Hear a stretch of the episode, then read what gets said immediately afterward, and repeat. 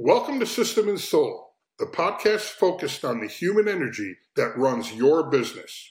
I'm Chris White, along with my co host, Benj Miller. All right, you guys ready? Here we go. Jake, drop that beat. Three, two, one.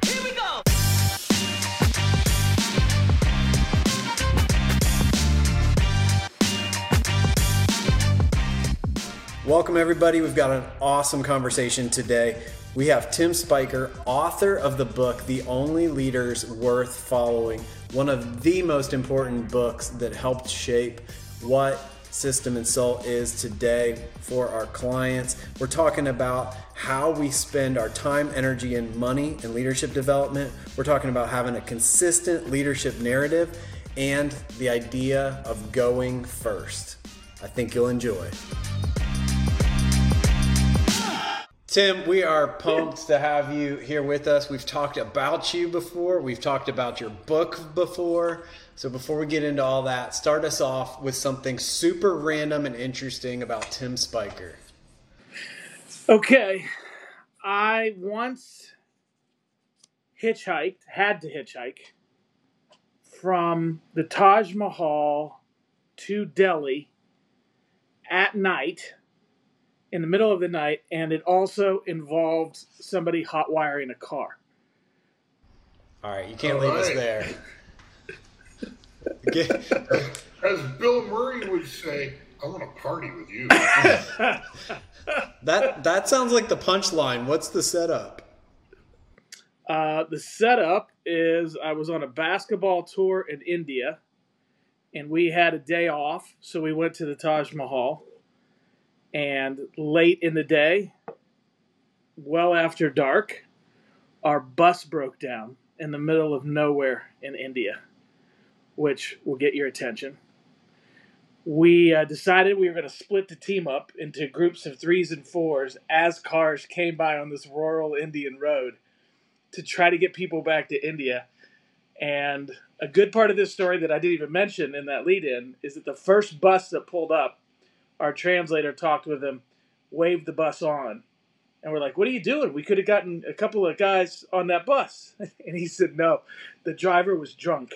so we did, he just, so thankfully he waved them on. But then in groups of, you know, three or four, we just started getting on various buses that were going the direction toward Delhi. The whole team split up. We ended up at a uh, bus station. I mean, if anybody's ever been to India, the sights and smells of India are remarkable, life changing.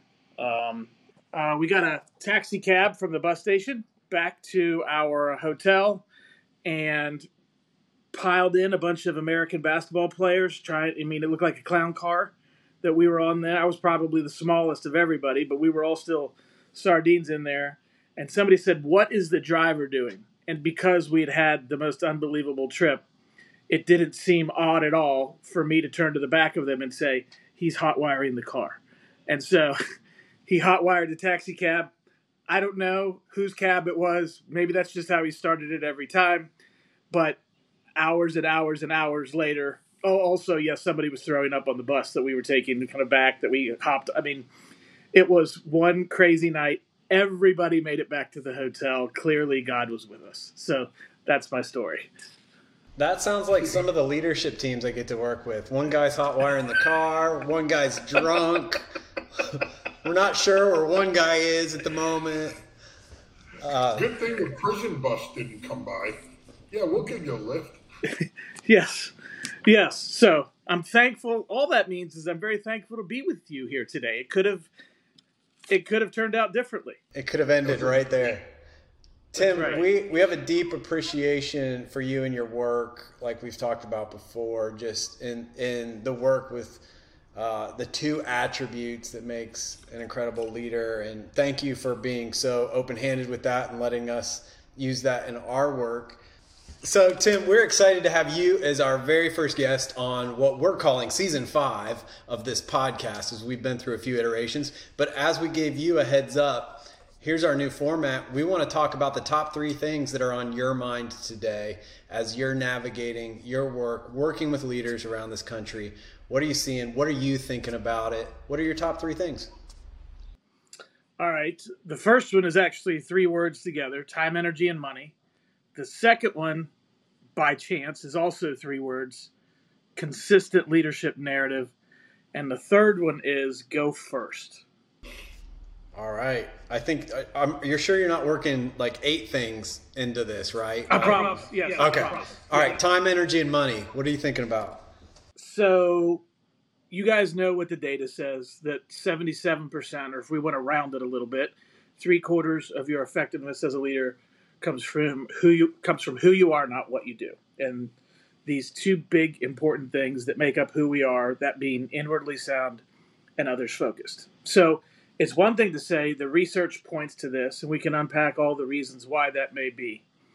But the thing that that I want to spend a little time hearing from you guys about and talking about here is the idea is that if that's true, and I believe unquestionably it is for a variety of reasons, including the research, then the three words that I mentioned were time, energy, and money.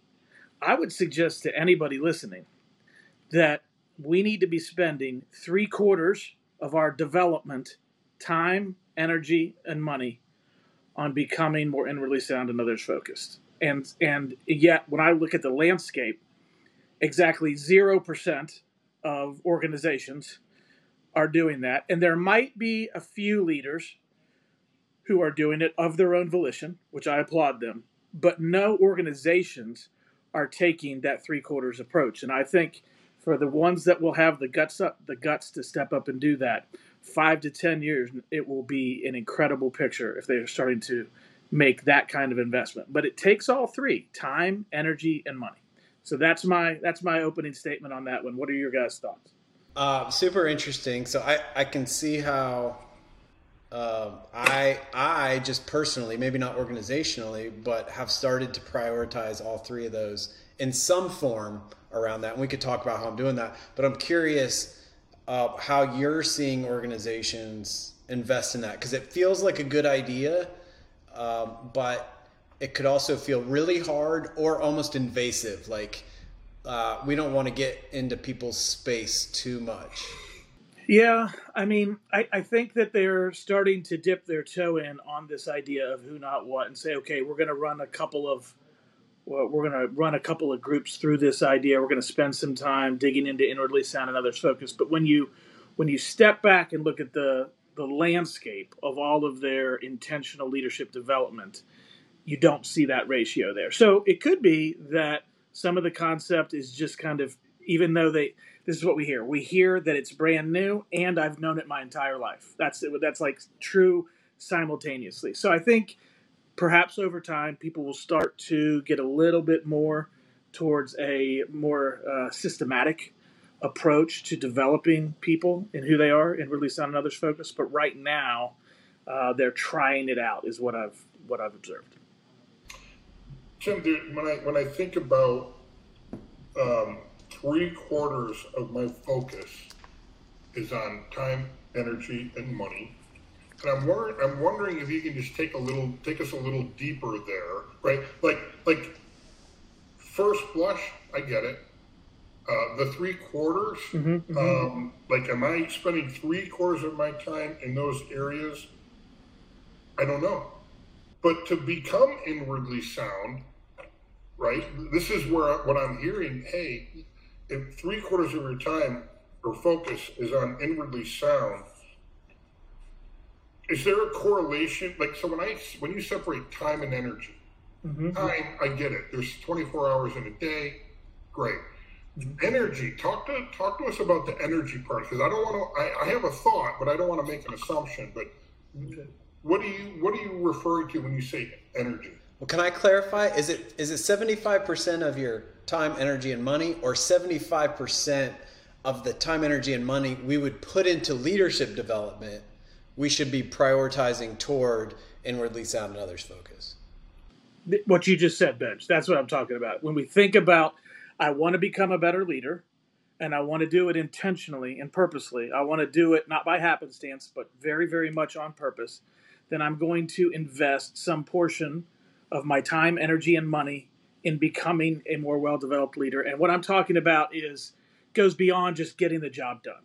Every everybody gets the job done at a certain level. The question is, what am I doing beyond just the natural course of getting the job done that's going to help me get better? Of that portion, of that intentional portion, where you could take a class on this or hire a coach for that or read a book on this, watch a watch a TED talk, put all of that together. And the research suggests that, that three quarters of that time, energy, and money should go towards becoming a more well developed who, becoming more inwardly sound and others focused of your development time, energy, and money. Okay. So what's the so what's the first ten percent? If if an organization's at zero, which sounds mm-hmm. like your experience says most of them are, right? What what's the first like? What is the first best step? Like, how do people get started? You know, I don't I don't know if there is a first best step, but I would say the portion that most organizations have just a little bit of of toe in the water, although it's not usually because of any of this research, is the whole battery of assessments that exists to help us become more self-aware. Self-awareness is a big part of being inwardly sound. It's far from the only thing, but it is a big part. And most organizations have some type of whether it's uh, DISC or MBTI or Enneagram or 360s. They have some version, especially as you go up the chain of command in the organization, some type of feedback mechanism that's going to help you take a step in self awareness. And that's great. That's good. There are so many different assessments out there that are very valuable. You know, I don't have a dog in the hunt on one being significantly better than the others. But but most organizations are doing something like that. But when I think about the other let me just read off a few other aspects of inwardly sound, and you can tell me whether you see organizations that are making a strident effort to move in this direction. Number one is principled. Are we doing any work in our organizations to become more principled? And I know that the next question is, well, what does that mean? And we might have a sense, but I'm just going to say courageous, honest, authentic, having integrity, and having grit. And what I see with our clients is, and it, all those five words, we like these five things create a principled person. Everybody nods their head, and everybody says, "Well, that's pretty simple," until you start to work on it. Until you start to work on it, and you think about the definition that we use for integrity is doing what I say I will, and proactively admitting what I don't. And now it starts to get interesting because in that definition is embedded the idea that none of us has a perfect follow through ratio. So, what does it mean to get out ahead of it and own it before somebody else finds it? What does that do to the integrity? And then we get into these conversations with people about, well, what if I what if I drop the ball every single time, but I tell them ahead of time every single time, and I'm like, well, okay, let, let's talk about that. You may have a competency issue, not an integrity issue. That's that's a different that's a different conversation. But ultimately, principled is the umbrella we're talking about here. What are organizations doing? Not lip service, but real, like down to the heart. What are they doing to help their leaders be more courageous? We could stop there because that's such an incredibly valuable tool for a leader to be courageous. What does it mean to step into those difficult conversations? What does it mean to step into your own fear as a leader? Because courage doesn't exist without fear if you have zero fear, then you're not courageous. You're pathological, and so that's a different that's a different conversation. But my point is, in any one of these five things I just mentioned under principled, there's a deep dive that gets into the gray and difficulty pretty quickly. When um, uh, you know, when I I mentioned principle, a holistically healthy. Now that's getting a little more play these days, but there's many aspects to it. It's not just physical health, and it's not just mental health. Um, let me say a crazy thing here financial health is a part of being holistically healthy. When we look at eight aspects of life, financial is one of them. If I have leaders in my organization and we can look at all the statistics around consumer debt and begin to kind of understand what is happening, at least in this Western society, around that. But if you are living under the yoke of debt, constantly spending more than you have, let's not fool ourselves about what that's going to do to our stress levels, long term cortisol levels. All of that comes into play. And so now I know more and more. I saw one just the other day. An organization says, actually, it was this morning I saw it. I saw somebody saying, hey, we are proactively bringing to our organization financial literacy development because we want that type of health. So, so kudos to them. But there's a number of different things around holistic. We're seeing a little bit more of that. Here's a couple other ones. Purposeful, which is not about the company's purpose, it's about your individual purpose as a person. What kind of organizations are saying our leaders are going to be more effective if they're showing up here every day, not just focused on organizational mission, but really clear on what they're personally doing with their lives and how does this job fit into that. I don't really find any organizations, frankly, that are proactively doing that. And then the last one that I'll mention here is probably the scariest and most complex at all. And it also, relatively speaking, gets a zero on the investment level and would be a 10 out of 10 on its impact if we were to do it and that is what does it mean to be a secure and settled leader? What is which is just if you want to think about it, it's the opposite of being insecure. So I want to know how many organizations are developing experiences to help their leaders be less insecure, more settled in who they are, more confident in who they are, not inflated, not pretending, but I see the real story about me and I'm more secure because I'm telling you what, insecurity is a leadership destroyer. Um, and almost nobody is is is dealing with it. So I know I rambled through a bunch of different stuff there, but my point is, precious little of what it means to be inwardly sound is systematically being vested in through by organizations. Uh, man, I just, I mean, I'm a little bit encouraged because I think several of these system and soul is ushering these conversations into the workplace. Uh, you know, yeah. especially especially on the principled. Um, the purposeful mm-hmm. is interesting because as we teach the organization how to be purposeful, we're putting tools in their hands, and not every leader will pick them up, but now they have the tools to take those home for yeah. themselves, for their families. And uh, Chris White and I talk all the time about the secure and settled because as a facilitator in the room, as a coach in the room, we can see it. How people respond to certain issues. Like when, if you're the number one indicator, right? If they're defensive, like it's an absolute shutdown. The energy goes down, the trust goes down, the vulnerability in the room goes down. The, mm-hmm. you know, and, and the antidote for that defensiveness in my mind is being secure and settled. And that, that, you know, but man, that's hard for a facilitator or coach to come in and that that's a long journey, right? It takes a lot of work.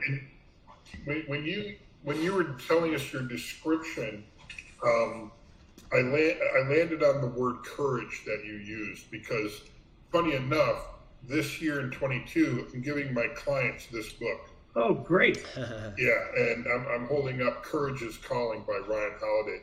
So he's a he's a he, you know probably one of the most the youngest, most foremost Stoic uh, uh, interpreters, if you will. He writes several books.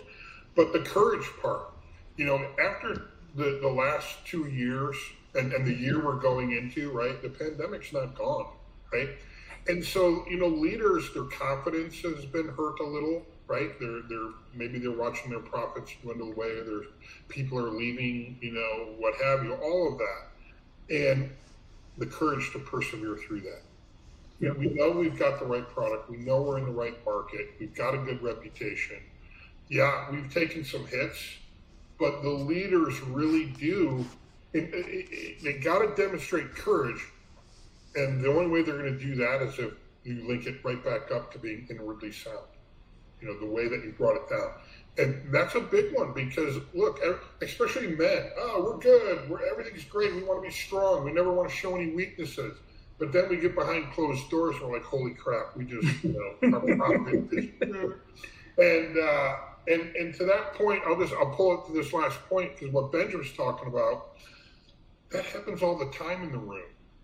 And and we like Ben said, I mean, we it, it's physically manifested in the room, multiple different ways, different people, and then we have to have the courage to step in, mm. right? Yeah. And so, and that's you know, that's not easy, for, for, for a leader in that situation who have maybe has had some success, but now they're beaten a little bit, their, their confidence, their courage is down. Mm-hmm. And then, of course, we have others that have done well. But that's what res- that really hit me um, about that because, as you know, I'm I just love the book. I love the, the, the teachings, the principles. I love uh, how you go into depth on the four um, bullets for each one. And uh, yeah, I, I, I, it's this is so new because we, you know, back in the day, nobody talked soft skills. My dad never talked soft skills in his businesses with us. Mm-hmm. Do it this way. I don't want to hear anything. Or mm-hmm. if I if I walked in on my dad, you know, when he was doing the books, he closed the book. It's just, you know, just it was dictatorship, right? Yeah. And and as it as I have evolved my coaching practice and you know got twelve years. I haven't hit my 10,000 hours yet. I'm getting close. But I really, you know, it's, I'm just going to anchor it back to courage. We have to reinforce that with our clients. Like, listen, you made it this far. You, you're doing it. You're, you're, you're, you got to have the grit. I think that was another word, you know, that, that you used as a descriptor. And, you know, if you haven't read Angela Duckworth, read it. mm-hmm. um, but yeah, that's kind of where I landed on that. And I, you know, the I'm, I'm, every time I share some of this, I share the book or I share, hey, you might want to go check this out. But I give them the answers, like the two answers, and they're like, "It's good." Chris, what is this sound stuff? I'm like, I know, I know. Don't freak out. I'm telling you, it's gold. so anyway, I'll, I'm I'm kind of pontificating, but I was gonna I was gonna hold up the book and plug it, but I think I gave away all three of my copies. Uh, the book we keep referencing is uh, Tim Spiker's the the only leaders worth following, and we'll put that in the the show notes. Uh, I think we could fill a whole episode talking about this idea of inwardly sound, and and uh, Chris White and I often do. But take us to your number your number two here. Your thought about consistent leadership. All right. I- I, I do. I want to say one thing to follow up to what Chris just said, if I could, and then we'll jump over to. You see the interplay on these things, and it gets really interesting because as we talk about courage, and you have people that are doing leaders that are doing courageous things in organizations, and you think about the role that being secure and settled plays in courage, especially the settled part, because you know our friend John Ott he he uh, I quoted him in the book where he says the person who's secure and settled says I'm okay and come what may I'm okay. Now that is for those of you you should I mean that is John Ott. He is so good with words. He comes up with stuff like that. The second half of that is aimed at the word what does it mean to be settled? Come what may, I'm okay. When I'm a leader, that's basically that's more about what's coming at me from the outside. So let's say that my courageous you know, I stand up to the CEO at a time when I think he or she is making a bad decision. And I say, you know what? I think that now, now come what may, I'm okay. If if he or she agrees with me, I'm okay. If he or she kicks me out of the room, I'm okay. I'm going to be okay. So it's the courage it's there's this linkage I think between being inwardly sound and others focused and our ability to be courageous it doesn't mean that we don't have fears. It means that if when we're more inwardly sound, I'm sorry, when we're more secure and settled, it allows us, it enables us to be more courageous. Here's the thing I think about though, as we move up, you know, we use a tree as the analogy, and this is who is below ground. But I want you to think about the cultivation of talent. Imagine I'm that department head who does stand up to the CEO, and let's say it turns out to be a really good story for the organization. If I go to the people, think about the leaders I'm developing if I don't have the courage to be vulnerable with them and say, I was I was scared to do that. That was hard to do. Well, they just see the end result and they're like, "Oh, no problem for him. No problem. He just stepped in there and do that." And and now I'm missing an opportunity. What if I'm going to develop somebody? And you talked earlier, like, well, wait a second, are we going to really talk about this stuff? Well, only if we want to have great leaders is the answer to that one. Only so for me to be able to go to the people I'm developing and say, that was scary for me. And I stepped into it and I did it anyway. I had to practice being courageous. It feeds on itself versus me just kind of, you know, shaking the dust off my uh, shoulder and saying, yeah, I did that. Like, it, we're not, we have to develop the leaders that are coming behind us in these ways. And we can't do that if we don't have some of the vulnerability that allows us to say, for example, in this example, hey, that was a, that was a hard thing for me. That was a scary thing for me. But I decided it was in the best interest of the organization, and so I stepped into it. And and man, if I see my leader telling me that he or she had to be courageous in the executive committee room, then then I know that there's hey, what if what if we're talking about every quarter, where are the opportunities to be courageous? What if that's part of our ongoing conversation about becoming a great leader? I tell people all the time if you want to have world class leadership in your organizations, you have to have world class conversations about leadership. And if you're not willing to talk about who, then you're not going to be able to have world class conversations. I am so glad. Sorry, that was my no, no, no. to Chris. I'm so glad you com- went back to that because that that's a brilliant challenge that I'm going to accept because I think I model well, but I am really bad at sharing what's happening behind the curtain of my facade when I'm doing hmm. it. And so there, I'm absolutely at jeopardy for doing exactly what you said. So I appreciate going back because that's that's a great challenge for me. I'm, I'm glad you went there. If you're running a business, I've got something for you. Whether you're running System and Soul, another framework, or you've been listening for a while and you know you need to be doing something. You have spreadsheets everywhere with different priorities, different objectives, different to dos, an org chart somewhere. It's messy, it's hard to track, and it gets abandoned over time. We know because we've seen it and we've been there. That's why we've created S2 Sync. It's all in one app for your business, from communicating the big picture all the way down to the actions that your team needs to take and the things they need to focus on. We're going to give you a customizable platform to track, store, and collaborate with your teams as you implement your business framework. So never miss a beat. Inside S2 app, you can build out your long-term vision in the S2 roadmap. You can track weekly and monthly KPIs for your team and individual members on your custom scoreboard. You can organize and outline quarterly objectives with all of the important details assign ongoing actions, keep a list of your important obstacles, opportunities, and updates you need to discuss in your weekly sync team meetings, and so much more. You can access your free trial of the S2 app today. Just go to s2sync.com. That's S2, the number, S Y N C.com.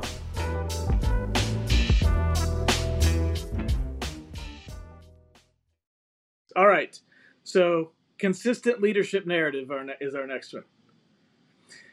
Here's what I mean by that. I I worked for the consulting the leadership division of a, of a small boutique consulting firm for a number of years, and we had a very large client, four billion dollar. Well, I guess it depends on your definition of large. I think four billion is pretty decent size organization, and they asked us to help them with leadership development. And by my observation, they they kind of said they kind of opened the door and said go ahead. And i thought that that was odd. I thought that that was interesting that they weren't poking and prodding around. Now perhaps i could have taken that as the sign of ultimate compliment that they were just so confident in what we were doing. But the truth is i could have said anything. I could i mean what what leadership story am i going to say here today? Is it going to be how sound is it going to be? How good is it going to be and we see a different version of that in organizations that don't have a consistent leadership narrative. What is the story that I am being told to learn about leadership? And most of the time, the answer is it depends on the person I'm reporting to. Who am I reporting to? Now, they're, they're, they're unlikely to say, you know, 180 degrees, totally wrong direction. But when you when you have kind of not really the same story going on in an organization, it's very tough to create organizational momentum in the direction of truth and consistency and accuracy. And, and do you really want to look throughout the middle management ranks of your organization where your future executives are going to be? And do you really want to look at that and say, well, I hope they're reporting to the right person? I hope that they happen to get the luck of the draw of somebody who really knows their stuff. And I don't think we want that as organizations. I think we want to be more I would think we want to have more precision and more consistency. And so this is the this is one of the soapboxes I get on, which is to say, I believe that every organization should have a consistent leadership narrative. Now we can debate about what goes in that narrative. We can debate what it looks like. We can debate the truth that should be or shouldn't be in there. But I think every organization should have one so that from your very first leadership opportunity until you become CEO, the general arc of narrative about leadership is consistent so that when I get promoted from uh, from the assistant department manager to department manager, we're not going to start over and you know start over the leadership story. We're just going to say the narrative has been consistent. You know the principles of leadership. We've been sharing them here for a decade.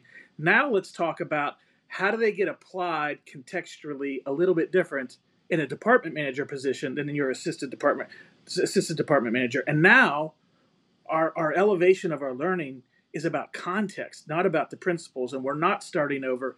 And the whole idea of organic leadership development that happens at the water cooler, you know, when we're back at water coolers, but so at the water cooler, um, in the side meeting, in, like it's not, we're not starting over, we're not getting a new flavor. We have a consistency that we can depend on. I think ultimately that is the key to the most efficient kind of leadership development organizations where that story that narrative doesn't change from leader to leader to leader. So, so Chris, Chris has been doing these uh, workshops for years, um, teaching management. Um, so I, I, bet he's got some ideas, but I want to know from you, Tim, like some some context. Like if it's your organization and you have these leadership principles to create this consistent narrative, what are your top three or four? For for example and you know giving us some some hints here what what are well, what are the what it goes on that document in your mind? What are some of the types of things? Well in the work that we do our consistent leadership narrative is called the leadership tree and because we believe the tree is a wonderful example of a leader because every single tree that you look at on planet earth is a little bit different but they're all made up of the same parts you've got roots, you've got trunks, you've got trees, and then you, I suppose you've got either needles or leaves. But the the point is, is there's a root system for every single tree. And so, if you ask for four pieces, I would say there's two key pieces in the roots, and we've mentioned them here already. Already, inwardly sound and others focused. The roots are the who of leadership, and they feed everything else that happens. When you go up above ground into the pieces of the tree that we can visually see, I think you could generally take the things that leaders do and put them into two very broad buckets. They focus the organization and they fuel its people. And we could get into the five pieces of focus and the three pieces of fuel, but without kind of getting too much into the weeds there, I think that those are the four things. And then surrounding those four things is this word that I brought up a moment ago is context. Let's make sure that we understand context. And the reason I think that's so important is because let me use the military for an example. There's a lot there are a lot of great leadership lessons to be learned from the military. However, I have yet to have a day in my career when I army crawled with live ammunition over my head into the office. Because that's not that literal battle perspective is not the environment in which I'm leading. And so, how do we separate the two becomes really important. How do we separate the principle from its context so that we can hold on to the principle, but then make adjustments based on the context. So if it's focus and fueling people are what leaders do, if inwardly sound and others focused are who leaders are, surrounding all of that is awareness of contextual application. Those are the that that's what I would call that's what we use with our clients as a consistent leadership narrative. My gosh, Tim, I really think you could do this for a living. Thank you, Ben. Thank you. That is a that is that's helpful to know. I mean, keep that's your great. options open, but you might be onto something. um, I don't even know what to ask you or to dive into that or conversate about because it's so clear and so just rock solid and it's one of those things you can't unhear. It's like if I don't go create a consistent leadership narrative for my company after this conversation, I'm absolutely failing my organization. Let me let me let me pose this right, and Ben, you've seen this, um, and and I'm sure Tim, you have too. Um, but when you like when we're in the session room, usually there's going to be one or two that are pretty much closed off, and getting vulnerable is not in their vocabulary. Mm-hmm. But they're they're they, they're a good leader. I mean, they, they they're not a great leader yet, but they're a good leader, and I want to invest in them.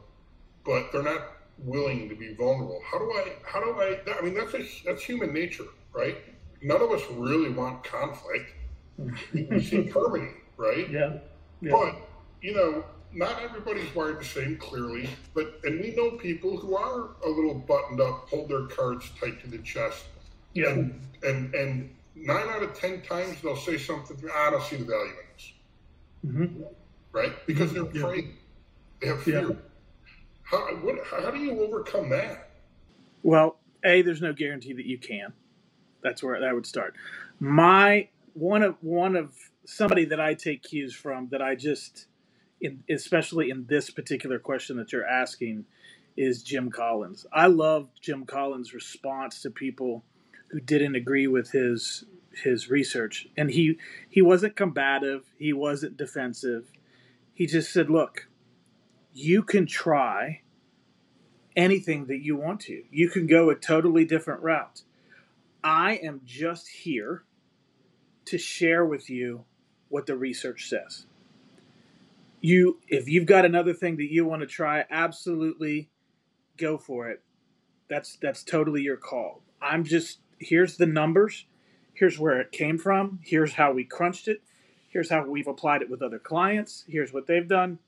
I'm just sharing that with you and you absolutely can ignore all of that. That's totally up to you. And he wasn't, you know, he wasn't a jerk about it. He just said, "Look, I th- that's what we're doing." And I think, you know, take into account the experience that the two of you have had, um, and in terms of building system and soul, and and really, frankly, if you think more specifically, why the soul part exists of system and soul, and how you've been nurturing that and seeing that, you know, I I would see potentially a similar opportunity for you to to say to somebody, look, you don't have to get on board with this, but I am sharing with you what I've seen over the last 12 years. I am sharing with you, you know, the pieces that, that are part of System and Soul that, that do have research and data behind them. You say, look, this is this is what I've seen. And if you're, you know, if you're integrating some of our work with who not what, you can say like, here's here's what this research research says, and you can ignore all of that.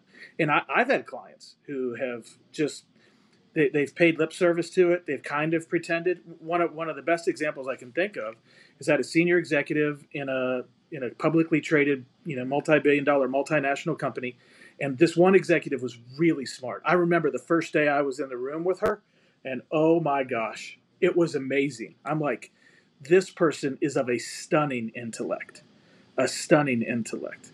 I got a chance to work with that executive team for a number of years and what I began to tell is that this person was willing to have great conversations in the moment, but the work that we were doing in between really wasn't getting done. The feedback that I was getting about the in between was it was pretty surface level, and we don't really do surface level work, so that I could tell. And and then eventually there was an opportunity to do some one on one coaching, and I got a lot of head nods and a lot of yeses, and then the deeper work, the looking in the mirror, the personal investigation, it wouldn't happen. And then a very interesting thing happened as things began to change around that executive team, and it was time for the senior leader, the CEO, was going to be moving on. I had multiple people come to me privately on the side and say, I know that she's a candidate, but if she gets into the seat, I'm out of here. And look, she wasn't a bad person. I really enjoyed her as a professional, but she was unwilling to walk the path. She was unwilling to go that next step. And she, her intellect was not going to overcome the reality of whether or not people wanted to follow her with their lives, with their vocations, with their energy. And so I would share a story like that and say, "Hey, it's totally up to any one of you." And you maybe you're just at a time of life where this work is too difficult for whatever reason. To which I would say, all right, we'll check it out a year from now, or check it out. To, I mean, I know when you're in a session, you don't, you can't really excuse them. I get that, but I'm saying, I feel like sometimes we have to, with with courage and compassion, put the truth in front of people as winsomely as we can, and not think bad thoughts about them if they choose to walk away or not engage, and just know that people always have choice. That's hard to say because I want I want great leadership for everybody. I want great leadership for every organization. I know it impacts our lives, but that's those are that's my thoughts on whether or not people want to engage. Yeah, I, I, I'm working with clients who struggle with that. Um, the ones that want to work through it, which is a good sign. You know, I'm like, listen, well, there's there's there's a lot of responsibility here at this level, no doubt. But one thing you need to keep in mind is that all eyes are on you guys. As you go, so go they. Mm-hmm. So we just keep that in mind. And if you're not ready today, I, I kind of do the same thing. I say, that's okay. It's a personal thing. Mm-hmm. But I just hope that you work on it. Because your direct reports are looking for your leadership. Well, and, and, and, think about this what we were just talking about a second ago in consistent leadership na- narrative. What if in your organization, part of the consistent leadership narrative is that we're going to work to be leaders who are inwardly sound. Now, when that person chooses not to participate, and that is the culture and perspective on leadership we have, it really stands out. If we don't have a consistent leadership narrative, that has inwardly sound, then it almost feels like ah, a matter of opinion, potato, potato. I mean, you can bring the research and say, but the organization hasn't adopted it at that point. It's easier for a senior leader to walk away from it at that point, but not if we have a consistent leadership narrative for the entire organization. Hey, podcast listeners, System and Soul Coach Bill Green here. I'd like to share an S2 tip with you today as I work with clients to help them gain clarity and control. Today's tip is designed to help you get into a strong weekly sync cadence right out of the gate. Schedule a virtual call as soon as possible after your first weekly sync meeting coming out of your Clarity Day 1 session. There will likely be some loose ends or questions around the foundational tools. Have the S2 coach model the virtual session as an actual weekly sync meeting. From the check in through the cadence of scoreboard, objectives, and actions from day one, opportunities and obstacles will arise. Drop those items to the opportunities list and lead a DAT session to address them together.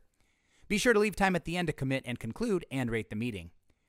While the concept of a weekly sync meeting seems simple enough, executing on it, especially if great meetings haven't been your thing, can be challenging at first. Modeling the simplicity of the weekly sync early will lead to mastery. Hope this helps you and enjoy the rest of the podcast. Uh, Tim, for the sake of time, let's head straight into that that third one. Go first. All right, go first. Interestingly, this has a connection, a strong connection into courage. It also has a strong connection on the others focus side of things in humility. And I just encourage leaders that when it comes to finding fault in process, in a circumstance, go first. Find your contribution first.